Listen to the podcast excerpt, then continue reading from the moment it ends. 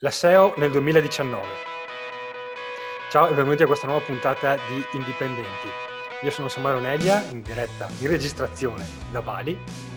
E io sono Alberto, ciao. Come anticipato nel, nel piccolo pre-puntata, lo, eh, l'episodio, questa, l'episodio verterà sulla SEO nel 2019. Eh, nei due precedenti episodi abbiamo provato a parlare di due tematiche per puntata in questa passiamo a farne solo una e in realtà ci farebbe piacere eh, sapere anche da voi quale formato magari vi piace, preferite, se due argomenti o un argomento più specifico per, per episodio. E poi come nelle altre puntate alla fine ci sarà un, uno spazio dedicato a qualche aggiornamento dal mondo di Italian Indie e qualche tool, qualche libro, qualcosa che abbiamo scoperto in settimana e che ci è piaciuto e che condividiamo con chi ci ascolta.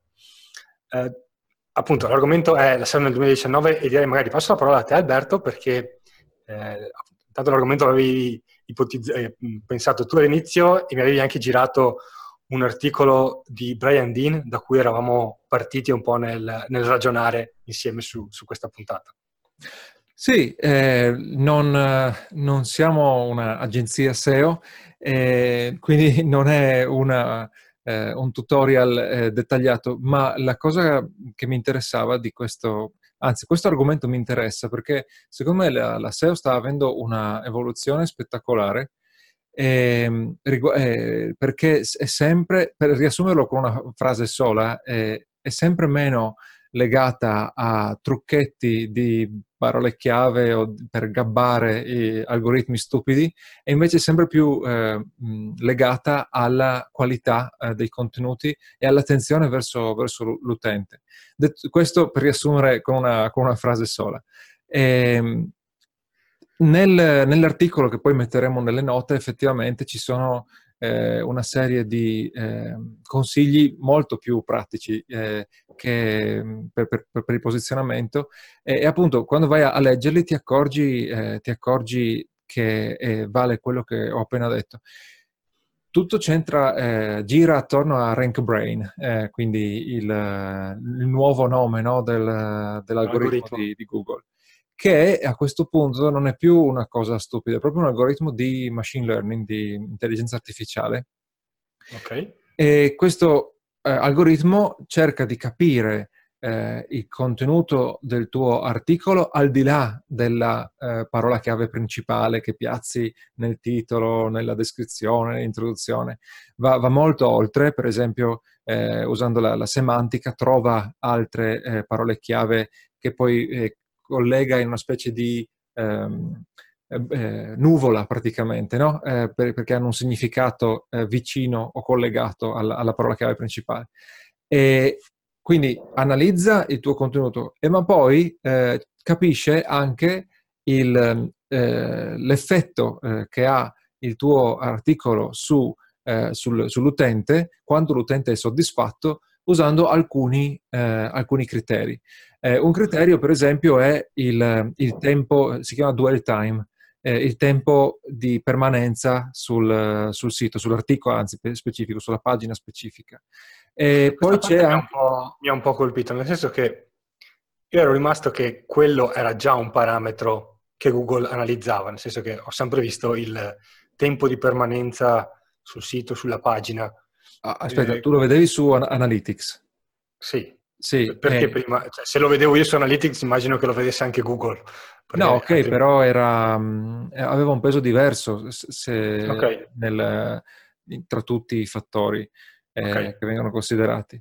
E, e poi c'è il, mm, la, la, la, frequenza con cui eh, l'utente clicca dal, dal, risultato della ricerca, finisce sul tuo eh, sito e, poi torna indietro. Se torna indietro velocemente, più che la frequenza forse la velocità, se torna indietro velocemente no, dal tuo articolo alla pagina di ricerca vuol dire che eh, l'articolo non gli interessava o co- quantomeno l'articolo non corrispondeva alle... Eh, nella, nella SERP, no? nel, eh, nel, risultato che, che, veniva visualizzato su Google. E, okay. E poi utilizza anche il, il click-through rate, no? quindi la percentuale di volte in cui eh, il risultato nella ricerca viene, viene cliccato. E, e, e, poi, vabbè, ci sono un sacco di eh, altri fattori che non vengono eh, eh, studiati, che non vengono trattati nel, nell'articolo, eh, che, che, magari hanno un, peso, hanno un peso inferiore, ma eh, sostanzialmente quello che viene fuori eh, è che appunto se tu scrivi un articolo che magari riesce a gabbare un, un algoritmo stupido, però poi delude le aspettative del, eh, del lettore, eh, il tuo posizionamento eh, peggiora. Questo okay. Eh, viene fuori da, quello, da, quei, da, quei, criteri che ho appena elencato io, ma poi da altri aspetti all'interno della, dell'articolo. Per esempio, eh, a un certo Quali punto... sono le, le parti, diciamo che poi lui dava anche una serie di consigli operativi. Sì, cioè, sì, ce ne sono parecchi. Eh. Quali sono stati quelli che ti hanno colpito di più? Uh, allora, eh, rimangono validi alcuni vecchi, no? quindi comunque la parola chiave mh, principale è meglio metterla nel titolo, è meglio metterla nell'URL, è meglio metterla nella, eh, magari nei, nei, nella descrizione no? del testo, quello rimane. Eh, al contempo eh, le, le, le, cose più interessanti invece eh, che ormai da un po' sono venute fuori. Allora, Brian Dean è un mega esperto e quindi vale la pena seguirlo, ma non è solo lui che eh, parla di, di, queste cose. Eh, Neil Patel, che è un altro mega esperto, conferma eh, parola per parola praticamente. Quindi un, una cosa che confermano entrambi è la lunghezza dei eh, contenuti. tra l'altro ehm, ci sono, c'è almeno un altro articolo recente di Brian Dean in cui hanno fatto uno studio ehm, mi pare con quelli di base Sumo, che approfondisce i fattori che mh, mm, migliorano il posizionamento e la condivisibilità degli articoli. E mm-hmm. Uno di questi sicuramente è la lunghezza eh, del contenuto. E dicono di, che i post migliori sono attorno ai 2000, eh, alle 2000 parole, eh, ma non devono essere gonfiati ad arte, diciamo, per raggiungere le 2000 parole, è importante che siano anche, in, che siano anche approfonditi eh, sostanzialmente, che, che mm, trattino un singolo argomento molto, eh, molto in dettaglio. E quindi al contempo devono essere contenuti evergreen perché vabbè, è difficile fare un articolo approfondito su qualcosa di, su una news temporanea e poi andando più sul tecnico, ci sono le, le parole LSI, LSI eh, Latent Semantic, Semantic, Index dovrebbe essere il... Esatto, okay. Latent Semantic Indexing, eh, che sono quelle parole che mh, descrivevo prima, ovvero eh, se tu eh, scrivi un articolo sulla dieta paleo, per esempio, eh, parole ehm, eh, collegate semanticamente potrebbero essere ehm, la, la, parola nutrizione semplicemente, o la parola ricette, o la parola glutine, o legumi, perché i legumi nella paglia non si mangiano. Quindi se tu eh, inserisci queste parole nel tuo articolo, eh, suggerisci a Google che ehm, dai una, praticamente una visione... Dai una risposta anche a quello. No? Ok. Sì. E, e, poi, vabbè, nel, nell'articolo che appunto linkeremo nelle note ci sono anche un paio di, di strumenti per andare a, a, capire quali sono le, le parole semanticamente collegate a, a, alla tua parola chiave principale. Eh, vabbè, poi ci pensavo, perché nell'articolo ovviamente loro non, non, non menzionano uh, Zoom, uh, perché comunque SEO Zoom al momento non è neanche attivo in, uh, in lingua... Sì, non lo conoscono proprio. Nel mercato americano. So che l'avevano forse, no, forse l'avevo inserito Brian Dean nella lista dei SEO tool, lui ha una okay. mega lista di SEO tool, però per lui anche volendo non è utilizzabile, perché per il momento è attivo in Italia e so che stanno facendo la, la, la versione per il mercato inglese, e il mercato inglese eh, in Gran Bretagna. Però eh, per una persona che è attiva in Italia, eh, quelle, rispetto agli strumenti che lui menziona, SEO Zoom, so che tu l'hai usato più di me, SEO Zoom dà quelle funzioni che servono sì, per fare sì. per esempio la late index? Sì, perché quando fai la ricerca delle parole chiave, lui mm, ti, ti suggerisce eh, parole chiave simili, eh, adesso non mi ricordo qual è la terminologia usi. Eh, di recente l'ho usato di meno, però mh, mm, ogni tanto ci faccio un salto e, e ha anche proprio, eh, ti mostra diversi, diversi collegamenti eh, di, di, parole chiave meno, eh, non solo varianti della parola chiave principale, ma anche, anche altre. Eh, chiaro, poi dipende un po' anche dal, dalla parola chiave che scegli, no? nel senso che magari eh, alcune eh, hanno più possibilità di, di, espansione, chiamiamole così, e altre invece, eh, altre invece, vabbè, non puoi girarci tanto, non puoi allontanarti tanto, ecco, diciamo. Le, le due cose che mi erano piaciute di più in realtà per me erano state diverse, nel senso, la, la prima era il discorso degli, mh, mm, come si chiamano? Feature snippet, mi pare sia il nome tecnico, sì. in cui diceva adesso non è più importante arrivare in prima posizione, ma è importante arrivare in posizione zero. E quindi ah. creare un contenuto che, oltre a posizionarsi sopra tutti gli altri, eh, può essere selezionato da Google per il discorso della, della feature snippet, quindi quella finestrella che ti dà una, una risposta immediata alla, alla domanda che era sottesa alla, alla ricerca che avevi fatto. Sì, sì, sì per, per, chi ci ascolta magari non lo sa, non, non, mi ricordo se c'è un nome diverso in italiano, ma il feature snippet è quando fai una ricerca e il primo risultato che ti eh, viene mostrato non è il solito risultato testuale, ma è un riquadro eh, con informazioni varie, che potrebbe essere un'immagine, un, una lista, un, un, piccolo estratto dell'articolo, quello lì è il feature snippet, che e si per... può configurare, cioè, no? bisogna configurarlo, bisogna configurare l'articolo in un certo modo in modo sì. che Google eh, sia appunto selezioni quella parte per mostrarla nel caso in cui tu arrivi in prima posizione. Sì. Eh, non so se sia ancora una scienza quella lì o ci sia, eh, sia un po' nelle mani di, eh, più, sia più nelle mani di Google e quindi tu puoi provarci, però devi, so, devi sperare che funzioni. Uh, eh, di sicuro devi provarci e sperare che funzioni, però nell'articolo lui spiegava sia come trovare parole che avevano la feature snippet, sì. sia come, eh, cioè, diciamo, tutto quello che tu puoi fare per metterti nelle condizioni di essere sì. fortunato che Google estrae da, dalla lista. Sì. E, l'altra cosa era, invece questa è ancora più grossa, è quella di, di YouTube, dove la sì. cosa che mi è piaciuta di più è stato il fatto proprio che faceva vedere fino a qualche anno fa il secondo motore di ricerca era Bing, adesso è YouTube, nel senso che c'è, appunto, è stato superato oltre che da Google anche da, da YouTube a questo punto. E in proporzione YouTube sta crescendo, cioè rischia di diventare addirittura primo davanti anche a, a Google, considerando il, il volume di, di traffico che sta attirando. Sì, infatti Però, Brandin, dopo essere partito eh, a parlare solo di SEO, ne, negli ultimi due anni ha lanciato anche questo suo corso di, di, appunto su YouTube. E, ehm, nell'articolo qui sulla, sulla, SEO ti consiglia esplicitamente di eh, abbinare a, a, ai tuoi contenuti testuali dei contenuti video e poi vabbè dà dei consigli tecnici più, più dettagliati ed è quello che effettivamente un po' fa, fa lui da un bel po' perché più o meno ogni articolo principale sul suo eh, sito ha eh, abbinato un, un, video che parla delle, delle stesse cose proprio.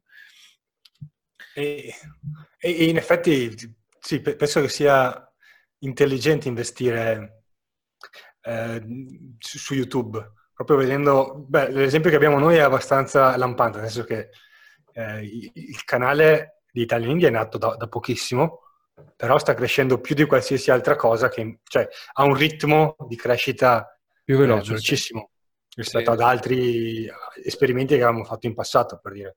I video sì. su Facebook non sono neanche paragonabili come, come risultati. Sì, beh, su Facebook non c'è l'organico praticamente, quindi almeno quando, almeno quando inizi. E poi c'è il discorso che or- ormai eh, tutti si aspettano eh, l'indicizzazione no, delle, delle, trascrizioni sia per okay. um, YouTube che per i podcast, perché sai che Google Podcasts non è come iTunes che devi aggiungere manualmente il, il podcast, ma è lui che scansiona la rete e se hai un feed fatto correttamente ti trova. E, e allo stesso modo eh, c'era una notizia di poco tempo fa del, eh, riguardo al fatto che Google comincerebbe a indicizzare le trascrizioni dei, eh, dei podcast proprio. Eh, non so quanto appunto poi eh, comincino a comparire tra i, tra i risultati del, della SERP. Poi c'è sempre il discorso che in inglese eh, potrebbe essere in anticipo rispetto di 10 anni, di 5 anni rispetto all'italiano. L'italiano arriva abbastanza tardi di solito quando ci sono queste cose sul riconoscimento del, della lingua. E infatti poi nel, nell'articolo eh, parla anche della, della ricerca vocale, no? ottimizzare per la ricerca vocale. Lì è tutto un po' più futuribile perché magari tra sei mesi sarà in piena, adesso non, non, non, non si sa quanto eh, pesi la, eh, la ricerca vocale ancora. Eh, eh, non so quanto sia l'uso che, che, viene fatto in Italia specificamente, le, perché non avevo non statistiche. Avevo, avevo, guardato un, um, una, un, un, video interessante su questo, nel fatto che um, c'è un, um, una rinascita di um, cellulari vecchio stile tipo appunto il Nokia, okay, eh, cioè, chiamano, come si chiama? Nokia Banana? Non so come si chiami, però quello che si apriva con sì, sì, sì, la, la, la, lo scattino. E il motivo per cui sta crescendo tanto è perché l'hanno riformulato con un'interfaccia eh, molto semplice che rende quindi economico il telefono, sì. ma gli permette comunque di navigare in rete, soprattutto con i comandi vocali. Vocali, ok e sta prendendo un sacco piede nei paesi, soprattutto africani, dove il budget di spesa è più limitato, la, um, l'educazione scolastica è più bassa, quindi tante persone magari hanno difficoltà a scrivere. Ah, a scrivere, ok. Ma eh, insomma, sanno parlare e quindi non hanno la difficoltà di dire ok, Google, trovami questo, trovami quello. E quindi anche se l'interfaccia del cellulare con il vecchio schermino super piccolo non ti permette di fare tutto quello che fai con un iPhone o con uno smartphone normale, però per loro è sufficiente, è sufficiente. E, ed è anzi, e anzi, incoraggia l'uso del, del vocale, della sì. ricerca vocale soprattutto. Eh, il mercato africano è spettacolare perché eh, a parte che lì sono passati dall'assenza eh, del telefono al cellulare, invece eh, se, eh, bypassando il uh, landline, no? La, il telefono fisso. E, ehm, e, e, poi lì combatteranno tutti per la, eh, il mobile, i dati mobili ehm, eh, con le nuove tecnologie, no? Sen- senza le torri magari, sai, quello eh, nella stratosfera, eccetera. E, e, e, man mano che entrano, cioè, sono tantissime persone, no? E quindi col- eh, molti sanno l'inglese oppure sanno il francese e, e quindi si in- introducono direttamente nel mercato globale proprio. Sì. E, c'è un aumento. Mi era capitato di lavorare su Upwork con un tizio nigeriano che non mi ricordo se faceva sviluppo web o l'assistente virtuale, proprio in, in, realtà la, la, Nigeria, al di là del fatto che vabbè, credo abbia dei problemi, soprattutto per motivi di gruppi semiterroristici che, sì, che, sì. girano per il paese, um, ma eh, al di là di questo, in realtà è un paese che sta crescendo dal punto di vista economico da paura. Hanno già almeno un unicorn, startup che vale più di un miliardo. Ah, non sapevo, eh, ok.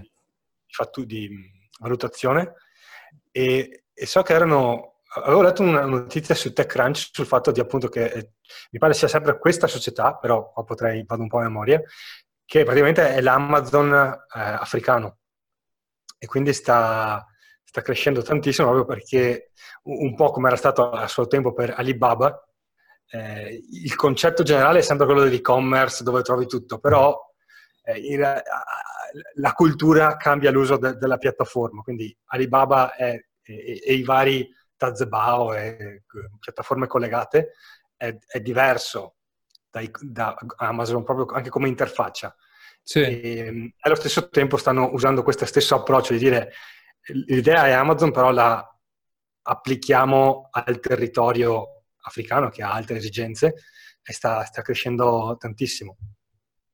Ok, ok. Eh, poi rischiamo di divagare qui.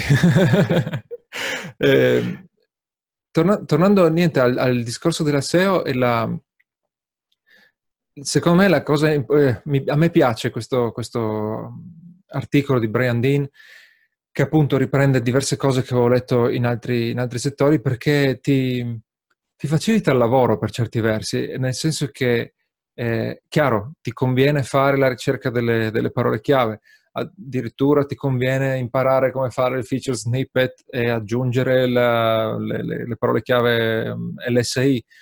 Eh, però alla fine no, non è più un discorso, è sempre meno un discorso di creare dei contenuti ehm, che, che, debbano, eh, di, di, capire, ecco, di capire i dettagli di un algoritmo eh, insensato e, e, di cercare di, di incastrarti per eh, vincere su, su, Google. È più un discorso in, di...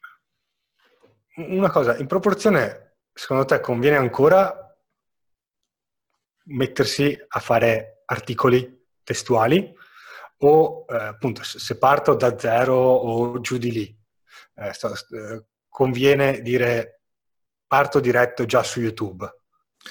Eh, c'è un problemino che, allora, eh, il, concetto generale è che eh, si va sempre di più verso un mix di, di contenuti, cioè eh, c'è più gente che guarda i video, ci sono i podcast e ehm, anche in Italia finalmente sembra che, che, stiano crescendo e il testo però non sparisce. Eh, se tu guardi eh, Medium, per esempio, eh, in Italia è ovviamente una di quelle robe che boh, sembra solo che la conoscano i, eh, gli eletti, ma eh, in America grossissime aziende... No, o... Infatti io pensavo più, più, al discorso proprio italiano, cioè ah. è chiaro in America il, ah, per dire, tanti ancora partono col... Abbiamo parlato l'altra volta di Taylor Pearson e lui comunque non, non, non si è spostato da lì, ma non è, no. non è un esempio raro. O Mark Manson, per esempio, lui continua a pubblicare Beh, Brian Dean stesso, insomma, continua a sì, fare questi sì, post che non so se ci perde un mese sopra per farli della qualità che li fa. Eh, allora, Beh, però, però me... mi, mi, ero, ero, più curioso secondo te da, dal punto di vista del, del mercato italiano. Dove, secondo me non puoi pensare di... Cioè, quando, quando si va a considerare l'Italia come un caso totalmente separato, si rischia di sbagliare, perché si tratta comunque di esseri umani, delle stesse tecnologie, e, ehm, e, e, comunque anche tra gli ospiti di Italian Indie abbiamo visto eh, tutti gli esempi possibili. Eh, sì. Per dire, magari il blog tira di meno, però i, i post sui gruppi Facebook, i, i, post testuali sui gruppi Facebook funzionano. L'abbiamo visto eh, Dave Gamba, per esempio. Ehm, sì. Anche, anche eh, Giovanna Griffo, forse, non mi ricordo se aveva eh, post testuale. No, lei fa il, fa il voto chiaramente è più probabile che... Fa articoli su, sulla pagina Facebook, non Sulla su, pagina, sì, esatto. Ma voglio dire, quello lì è comunque, è comunque testo, no? E, sì.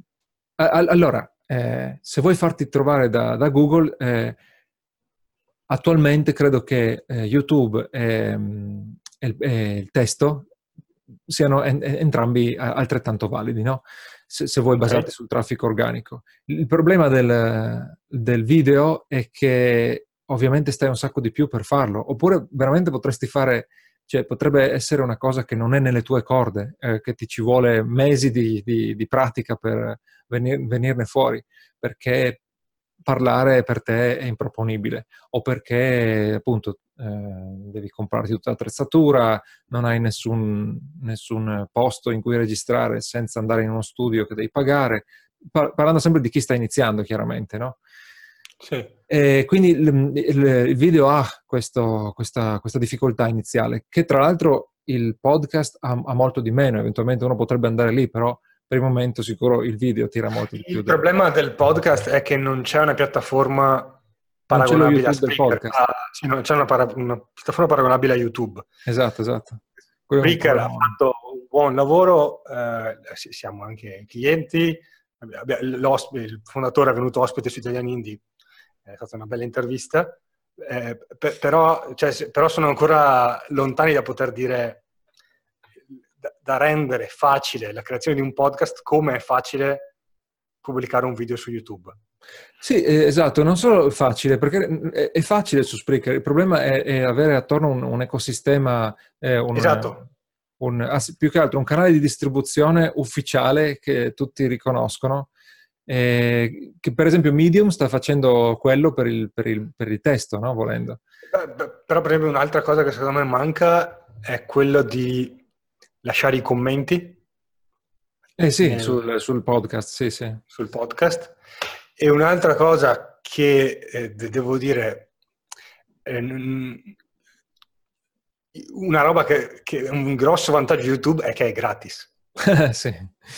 E, no, e non è così indifferente perché aiuta più persone a iniziare a fare sì. lo youtuber, a, pubblicare video, ma al contempo quelle persone poi promuovono la piattaforma perché. Quando hanno pubblicato portano altra gente e quindi aiutano l'ecosistema a, a continuare a crescere. Sì, niente, dobbiamo, dobbiamo lanciare noi PodTube. PodTube.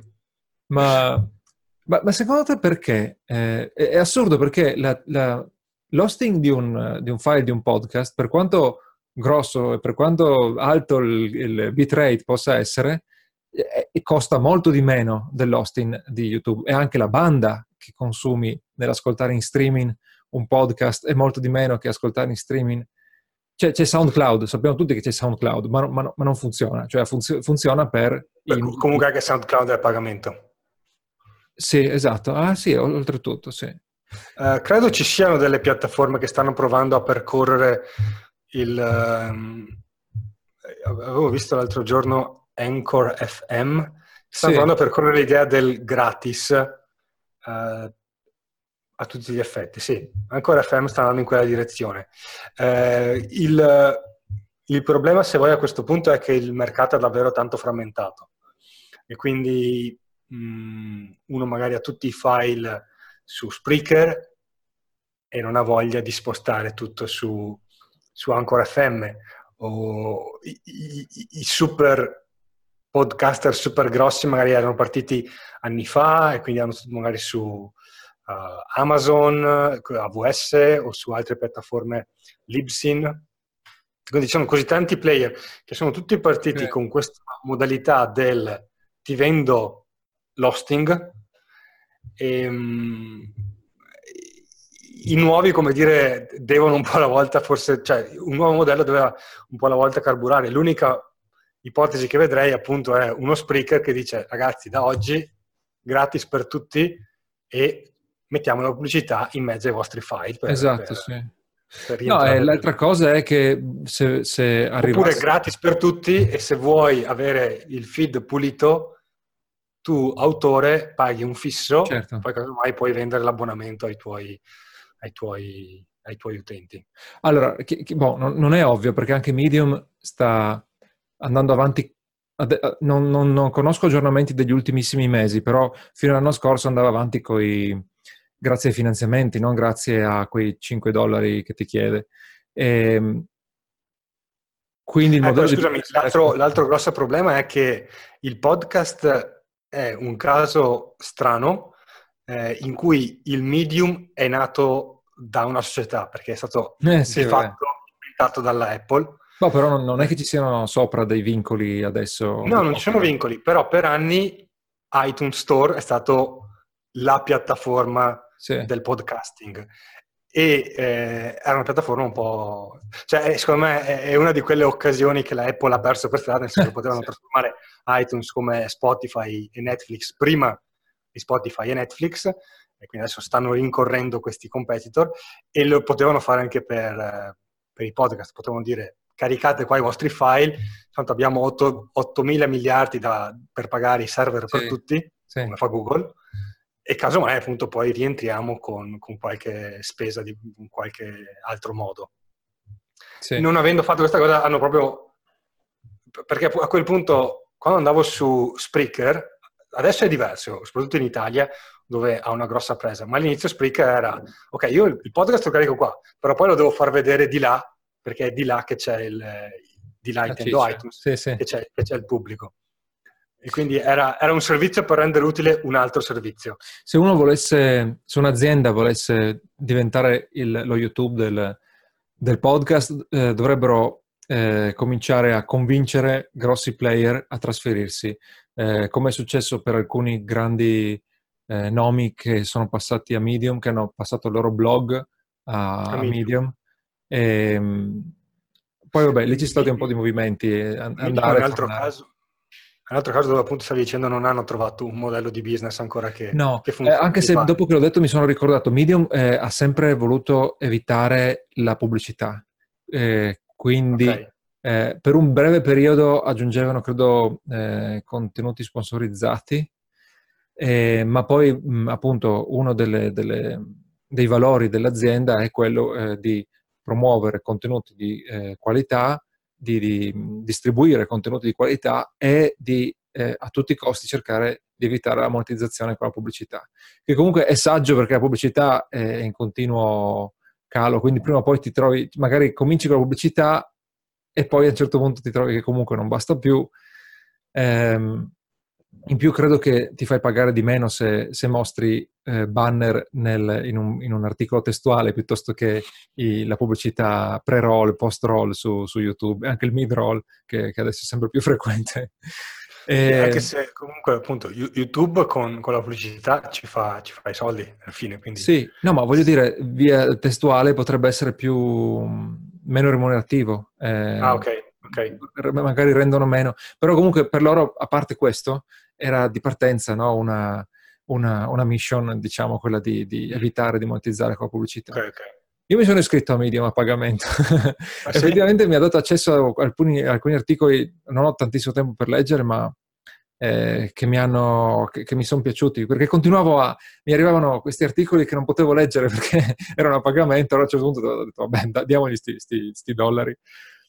In realtà stavo pensando che il modello con cui stanno andando i podcast sembra andare invece nella direzione opposta a quella di YouTube, più nel discorso Netflix, ho visto diversi portali, ne ho visto almeno un paio, eh, che eh, per esempio um, uh, Daniele Bolelli, sì. History on Fire, che è stato ospite anche lui su Italian Indie, adesso ha spostato il 90% dei contenuti su questa piattaforma, eh, non mi ricordo come si chiama, una cosa tipo Luminaris, eh, però potrei, il, il, il, nome non, non, lo ricordo, comunque è una piattaforma che è una specie di Netflix dei podcast quindi tu okay. paghi un abbonamento eh, flat mensile e hai accesso a tutti questi podcast. E ovviamente stanno tirando dentro eh, talenti, nel senso creatori sì. di contenuti di alto livello. Appunto, i contenuti di Daniele sono quasi una specie di... Eh, sono tutti gli effetti dei, dei mini audiobook sì. che durano 3-4 ore, no, un'ora a puntata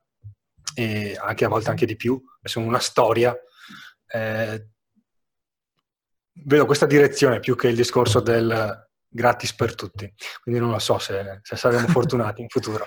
Okay. Eh, t- tornando, scusami, su, sull'ultima cosa del discorso del, eh, visti i cambiamenti della SEO, sì. conviene partire con i testi in Italia? Devo dirti che, che, che mi rimane un po' il, il dubbio. Eh, di sicuro c'è anche un discorso del, del settore, ci sono dei settori in Italia che sono eh, spaziali, nel senso appunto il food, il, forse anche qualcosa legato al travel, eh, potrebbe essere interessante. Eh, per cosa stai quel... parlando? Del lato partire col blog o partire con... Partire col blog, probabilmente in quei settori comunque c'è, c'è talmente tanta gente che, sì. eh, che, potrebbe comunque essere interessante. Sì. Eh, in, altri settori mi rimane un po' il, il dubbio che possa essere rischioso, uh, non so, proprio perché appunto la gente in Italia ha difficoltà mh, mm, anche a leggere. Proprio. Leggere e scrivere, sì. Quindi non, non, so se magari possa essere un, sì, un limite che ti auto, che ti blocca abbastanza. Hai ragione. Eh, sì, il problema è appunto se parti adesso. Eh, sì, per me rimane il grosso ostacolo del, tecnico e crea, crea, insomma, della creazione del, del, contenuto, perché abbiamo visto che qualcuno fa proprio fatica a stare... Non serve essere dei, eh, degli, degli, attori professionisti, perché, però alcuni proprio non, non capiscono, non riescono a, a, a vedendo la loro registrazione non riescono ad accorgersi quanto è, quanto è fatta male, diciamo, no? Okay, sì, eh, sì, quindi sì, a quel punto vuol dire che sei proprio sotto zero con le, con le abilità di, di, video. Allora lì o assumi un consulente che ti insegna come fare. Sì, bisognerebbe vedere se quando c'è... Quando, eh, anche questo in realtà potrebbe essere valido anche per il testo, nel senso che il testo non è così dire ok, so, so mettere tre parole in, in, in fila no. e allora so scrivere eh, perché appunto scrivere sì, bene, scrivere per... perché puoi usare un, ghost, un ghostwriter, puoi passare per un editor. Eh, se tu registri un video e fai veramente schifo, anche solo la luce e la location, puoi avere l'editor più eh, rinomato del mondo, non, non, verrà fuori niente. Sì.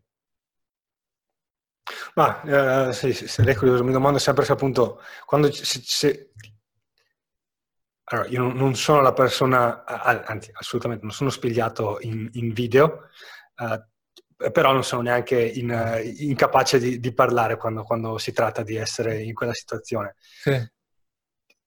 Uh, mi viene da dire forse se c'è questo limite a monte, forse ha senso percorrere altre strade piuttosto che una strada che magari ti taglia le gambe. cioè, come dire, se voglio andare sull'Everest, ma sono... Eh, ma mi ammalo appena c'è, la, c'è, c'è, il freddo, forse non è il caso di fare quel tipo di cosa, magari conviene provare a fare un altro tipo di impresa. Ah, ok, tu vai a monte, ok. Eh, però i contenuti funzionano, cioè, sì, è duro. Eh, sì, però magari appunto uno può dire allora forse vai con Instagram, per dire, prova a fare qualcosa dove puoi utilizzare, non so, le foto. Sì, sì, oppure solo, oppure solo, ads. Eh... Esatto. Ho capito, ho capito.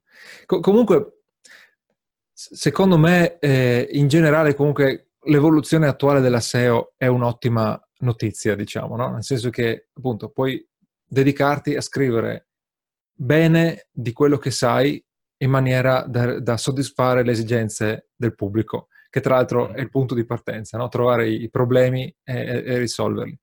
Più hai, questi, hai contenuti che, che, che, aiutano in questo senso, che funzionano in questo senso, meglio ti, ti, ti posizioni. E poi magari comunque ti serve conoscere qualche dettaglio tecnico su feature snippet o ricerca vocale o, o altro. Poi okay, sì, sono, sono, curioso comunque perché mh, questa è la mia eh, percezione, nel senso il, in certi settori il blog può, essere, eh, può non dare eh, risultati così forti come uno si aspetta, mentre in altri settori, per esempio, ho sempre, eh, sarà che poi ne ho parlato quando stato, ho preso un caffè con, con, con Dario di sì. e abbiamo parlato del settore crescita personale e dire lì cioè, c'è, c'è il monolite Andrea Giulio Dori e, e blogging, da lì non lo schiodi. Però io continuo a non vedere nessuno che magari dice ok, lasciamo che il blog se lo tenga eh, sì, Andrea e facciamo un bel canale YouTube, che alla fine è la stessa strategia che aveva utilizzato Andrea, perché di gente forte nella crescita personale, non so, Roberto Re, c'era anche dieci anni, no, quando è che è partito Andrea? Nel 2008, 2005, non mi ricordo. Comunque, all'epoca Roberto Re era già grosso, conosciuto, famoso, e aveva già pubblicato libri, quindi non è che non esisteva nessuno, c'era già chi dominava il canale, un certo canale. Quindi Andrea ha detto, ok, anche un po' per fortuna, magari ha detto faccio il blogging. Sì. Vedo gente che si inchioda a dire, allora a me piace la crescita personale, faccio anch'io il blogging, e poi dicono, sì, vabbè, però ormai Andrea... Ha preso tutto? Lo becchi sempre, voglio dire, fai qualsiasi, crea, qualsiasi ricerca, è sempre lì, vai a finire perché non fare un podcast? Video, perché un podcast. non fare un, un, un, canale YouTube? Questa cosa la vedo... No, sul, qualcosa sul podcast l'ho visto, su YouTube meno, magari non ho cercato abbastanza. Ok, ma guarda, eh, ehm, fateci Però sapere... sono curioso di sapere appunto il, il feedback di, di, di, chi, di, chi, ci ascolta. E sì. Quali magari difficoltà incontrano quando si tratta di creare contenuti eh, anche in ottica appunto SEO. O, se conoscono un esempio magari di un blog eh, super recente, Giusto. nato da poco, in italiano, che, che si è piazzato bene magari anche. Uh, Ma, ok, io chiuderei qui questo argomento che direi di passare alla parte del, dei, dei, dei, tool mi piace che abbiamo trovato in settimana. Ok. Eh, puoi partire tu? Sì, uh, mi piace, visto che riesco comunque al, eh, all'incirca a leggere un libro alla settimana, eh, visto che ci sentiamo una volta alla settimana, approfitto per consigliare un libro che ho letto po- poco tempo fa, eh, anzi in realtà ho ascoltato l'audiobook, l'ho ascoltato due volte perché eh, ha un sacco di concetti interessanti. Eh, si intitola It Doesn't Have to Be Crazy at Work ed è dei fondatori di eh, X37 Signals, ora Basecamp. Loro hanno questa azienda eh, distribuita con un fatturato più che sano e pochissimi eh, dipendenti per, in proporzione al fatturato, non hanno mai preso finanziamenti, sono attivi da buh, 20 anni, una roba lunghissima, e, e, hanno anche politiche strane, tipo che d'estate lavorano solo 4 giorni, eh, non hanno una roadmap per l'evoluzione del software.